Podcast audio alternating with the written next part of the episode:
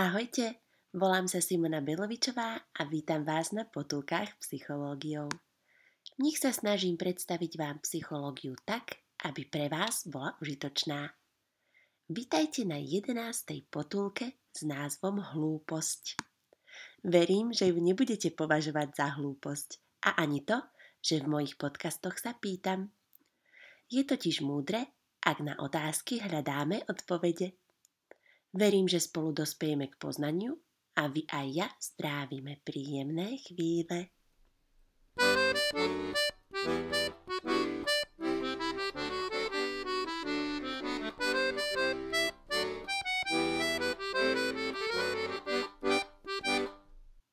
Hlúposť definuje Razerová a Kín ako absenciu myslenia, ktorá odčerpáva ľudskú produktivitu. Sternberg hovorí o nerozumnosti. Musil analizuje rozdiel medzi hlúposťou, vlakeja a nevedomosťou, agnoja. Na rozdiel od hlúposti za nevedomosť sa netreba hambiť, pretože je to prirodzený mentálny stav, v ktorom človek nevie o niečom, čo je všeobecne známe. Všetci sa rodíme nevedomí a preto ani dieťa nie je hlúpe len preto, že vie menej ako dospelý. Kam zaradíme skutočný príbeh, keď muž vstúpil do dvoch bank v Amerike, aby ich vylúpil? Medzi hlúposť alebo nevedomosť. Zlodej sa potrel šťavou z citróna a myslel si, že pre bezpečnostné kamery bude neviditeľný. Keď ho polícia zatkla, čudoval sa a vravel, ale veď som mal na sebe šťavu. Pripomína mi to rozprávku Cisárove nové šaty, kde cisár tiež veril, že má na sebe dostatočné pokrytie tela, hoci bol v skutočnosti nahý. Efekt hlúposti sa nazýva Dunning-Krugerov efekt podľa odborníkov, ktorí ho popísali. Spočíva v tom, že ľudia, ktorí majú slabé poznanie, majú privysoké sebavedomie a myslia si, že všetko úžasne vedia. Poznáte niekoho takého vo svojom okolí? Ďalej ľudia so stredným poznaním si myslia, že nevedia nič a ľudia so silným poznaním si myslia, že vedia dosť, ale ich poznanie má limity. Vo výskume z roku 1999 psychológovia Dunning a Kruger dávali participantom úlohy z oblasti humoru, gramatiky a logiky a zistili, že ľudia s najslabšími výkonmi výrazne nadhodnocovali svoj výkon v teste a svoje schopnosti. Pokúsim sa vysvetliť, Prečo sú ľudia so slabým poznaním a privysokým sebavedomím hlúpi, ľudia so silným poznaním a optimálnym sebavedomím múdri a ľudia so stredným poznaním nie sú ani hlúpi, ani múdri.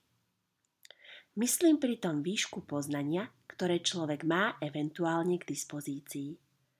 Sebavedomie hlúpych ľudí je nafúknuté, pretože ich prezentované deklarované sebavedomie má zamaskovať ich chabé vedomosti.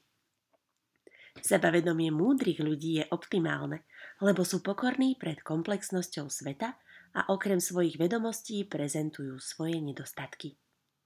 Vnímajú svet široko s vedomím, že nemôžu obsiahnuť každú informáciu a svet je príliš komplexný na to, aby sa o veciach vyjadrovali jasne.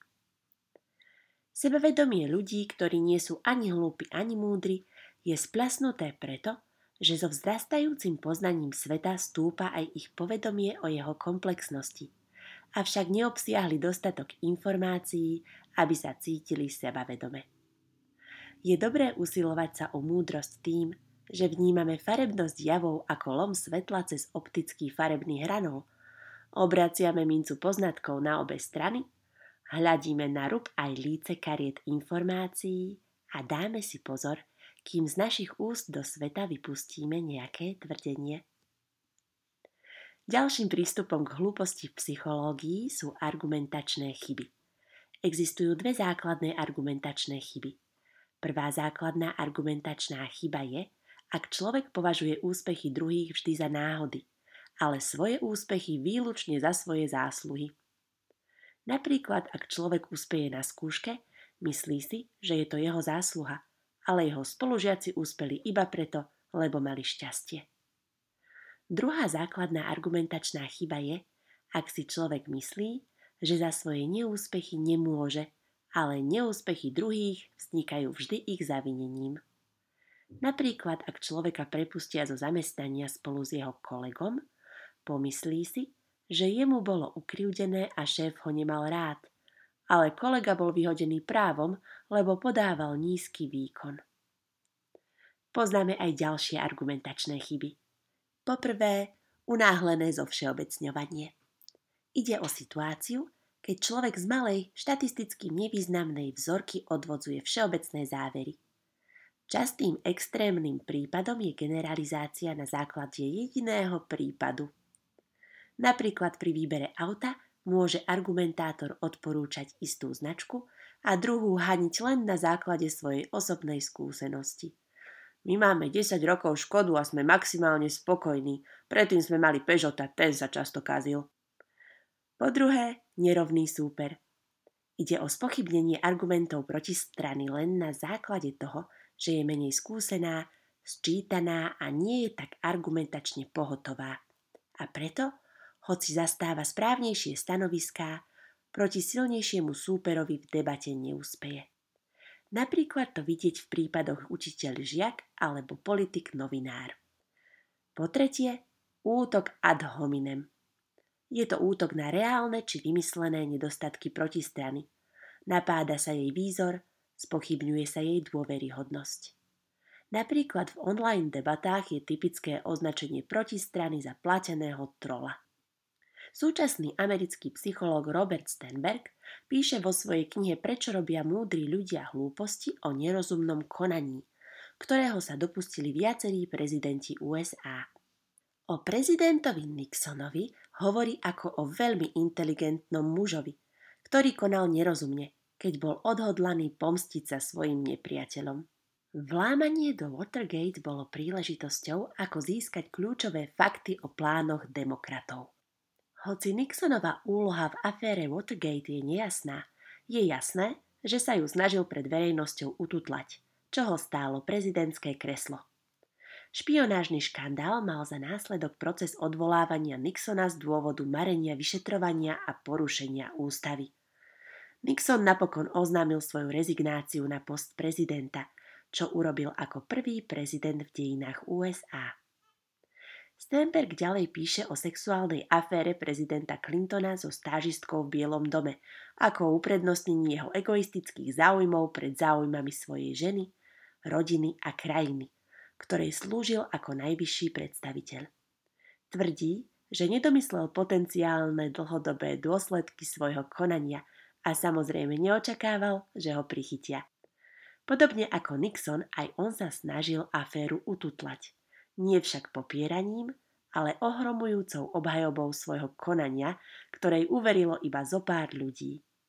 Netreba zabúdať, že Nixon aj Clinton urobili aj úspešné rozhodnutia – Napríklad Nixon otvoril dvere USA do Číny a Clinton stál na čele najsilnejšej ekonomiky v histórii USA. Čo bolo teda príčinou ich nerozumnosti v škandalóznych aférach? Sternberg hovorí o troch postojoch nerozumnosti u ľudí s veľkou mocou. Po prvé, pocit vševedúcnosti. Pramení z toho, že majú k dispozícii akékoľvek poznatky, Stačí im zdvihnúť telefón a dozvedia sa, čo chcú. Ľudia sa na nich zároveň pozerajú ako na erudovaných, až mocní ľudia sami uveria, že všetko vedia. Po druhé, pocit všemohúcnosti. Ak majú ľudia moc, môžu v určitých oblastiach urobiť čokoľvek, čo chcú. Úskalým je, že na základe toho môžu uveriť, že ich moc sa vzťahuje na všetko. Po tretie, pocit nezraniteľnosti spočíva v ilúzii úplnej ochrany, napríklad vďaka veľkému týmu spolupracovníkov. Mocní ľudia majú veľa prívržencov, ktorí ich však neochránia v každej situácii. Kombinácia pocitu vševedúcnosti, všemohúcnosti a nezraniteľnosti vedie mocných ľudí k falošnému presvedčeniu, že ich výčiny sa nikdy neprevalia. Sternberg formuluje nerozvážnu teóriu nerozumnosti, ktorá je kombináciou nerovnováhy vlastných intrapersonálnych záujmov s interpersonálnymi záujmami druhých a s extrapersonálnymi záujmami spoločnosti. A čo je naopak múdrosť? V múdrosti máme vyhľadávať to, čo je dobré pre nás a zároveň pre druhých. Múdry človek hľadá spoločné dobro. To je odpovedou na otázku, ako aj my môžeme byť múdri. Korešponduje to s matematickou teóriou hry, ktorá je známa pod názvom Nash Equilibrium od držiteľa Nobelovej ceny za ekonomiku Johna Nasha. Podľa Neša sa máme správať s ohľadom na svoje ciele aj na ciele druhých, ak chceme maximalizovať vlastný zisk. O tom vám odporúčam pozrieť si pekný autobiografický film s názvom Beautiful Mind, v slovenskom preklade Čistá duša. Myslieť sa dá hlúpo aj skupinovo. Skupinové myslenie je typické pre vysoko kohezívne, teda súdržné skupiny, ako tendencia byť zajedno s postojmi a rozhodnutiami skupiny. Opäť sú k dispozícii príklady z politickej histórie USA, kedy k nerozumnému skupinovému mysleniu prišlo. Janis uvádza prípady, kedy jednomyselnosť vysoko postavených vládnych poradcov mala tragické dôsledky, pretože bola napriek ich vysokej individuálnej kvalifikácii nekvalifikovaná. Asi najvýraznejším prípadom bola počiatočná podpora amerického prezidenta Kennedyho vojenskej invázie kubánskych emigrantov na Kubu v roku 1961. Ďalším príkladom skupinového myslenia bolo nedbanie vojenských poradcov na varovné signály pripravovaného japonského útoku na Pearl Harbor. Ako to, že odborníci prídu napokon k tak nekvalifikovaným rozhodnutiam – Vysvetľuje sa to skupinovým myslením, ktoré prebieha v zvláštnej psychologickej atmosfére vzájomného rešpektu, kedy členovia skupiny cenzurujú vlastné názorové odchýlky od názorov väčšiny. Príznaky skupinového myslenia zhrňam do troch oblastí. Precenenie skupiny, uzatvorené zmýšľanie a tlak k uniformite. Skupinový tlak sa zistil aj v experimente Eša – kedy mali participanti povedať, ktorá z uvedených dvoch čiar je dlhšia. Jeden člen skupiny bol skutočný participant, ostatní členovia boli nastrčení experimentátorom. Zistilo sa, že ak väčšina skupiny odpovie na viditeľne kratšiu čiaru, že je dlhšia, človek má tendenciu prispôsobiť sa a odpovedať rovnako. Môže si myslieť, že ide o optickú ilúziu, ktorú neodhalil, ale ostatní áno. Čo z toho vyplýva pre nás? Treba počúvať druhých, ale ak skupina niečo tvrdí, neuveriť tomu len preto, že to tvrdí väčšina. Zodpovednosť za naše správanie máme v konečnom dôsledku my sami. Aj jeho dôsledky budeme niesť my. Carol Dweková napísala kapitolu s názvom Presvedčenia, ktoré múdrych ohlupujú, ktorú nájdete v Sternbergovej knihe Prečo robia múdri ľudia hlúposti. Je to moja obľúbená psychologická stať. Neviem, či je v mojej knižnici iná, v ktorej by som toľko počiarkovala, zvýrazňovala a vpisovala svoje poznámky. Dveková píše o tzv. fixných ideách, ktoré spôsobujú, že ľudia začnú intelektuálne zaostávať. Niektorí inteligentní ľudia sa príliš vžijú do toho, že sú inteligentní a múdrosť pokladajú za niečo, čo oni majú a iní nie. V dôsledku toho sa zameriavajú na to, aby vyzerali múdro, namiesto toho, aby čelili výzvam a svoje spôsobilosti si rozširovali. Ak niekto verí, že inteligencia je nemenná vlastnosť, ktorú dostal do vienka, aktivuje sa u neho škála obranných a sebaklamných foriem správania. V dôsledku toho má tendenciu zamerať sa na krátkodobý úspech a obetovať cenné príležitosti poučiť sa. Naopak, ak niekto verí, že inteligencia je vrodený potenciál, ktorý sa dá rozvinúť, prestane sa zameriavať na krátkodobé úspechy, ale zameria sa na úsilie a stratégie, ktoré povedú k učeniu a dlhodobým úspechom. Dweková to opisuje na výskume, ktorý realizovala s týmom kolegov na renomovanej univerzite v Hongkongu. Študenti písali test z angličtiny a dostali možnosť absolvovať kurz angličtiny. Prirodzene študenti s vysokým skóre z testu nejavili o kurz veľký záujem, avšak študenti s nižším skóre javili o kurz rozdielný záujem podľa ich presvedčenia, či je inteligencia formovateľná, tí sa celkom rozumne chceli na kurz zapísať, alebo nemenná, tí javili o kurz neadekvátne malý záujem. Téma snaživosti mi pripomína Ezopovú bájku o zajacovi a korytnačke, kde zajac zaspal na vavrínoch svojej rýchlosti, až ho porazila pomalá korytnačka. Tí, ktorí sa snažia, môžu časom predbehnúť tých, ktorí mali možno vyššie schopnosti, ale prestali sa snažiť. Aj podľa Eriksona je múdre snažiť sa. Považuje to za vývinovú úlohu v mladšom školskom veku. V jeho vývinovej teórii musíme splniť vývinový stupienok, aby sme mohli pokročiť na vyšší level. Ak sa niekto prestane snažiť už ako dieťa, poniesie sa to s ním až do dospelosti. Ak však múdro prejavíme snahu aj v oblasti, ktorá nám ide menej, môžeme v nej napokon zaznamenať úspech. Prajem vám veľa múdrosti, snahy a úspechov. Ak sa vám moje potulky páčia, budem rada, ak ich tvorbu podporíte.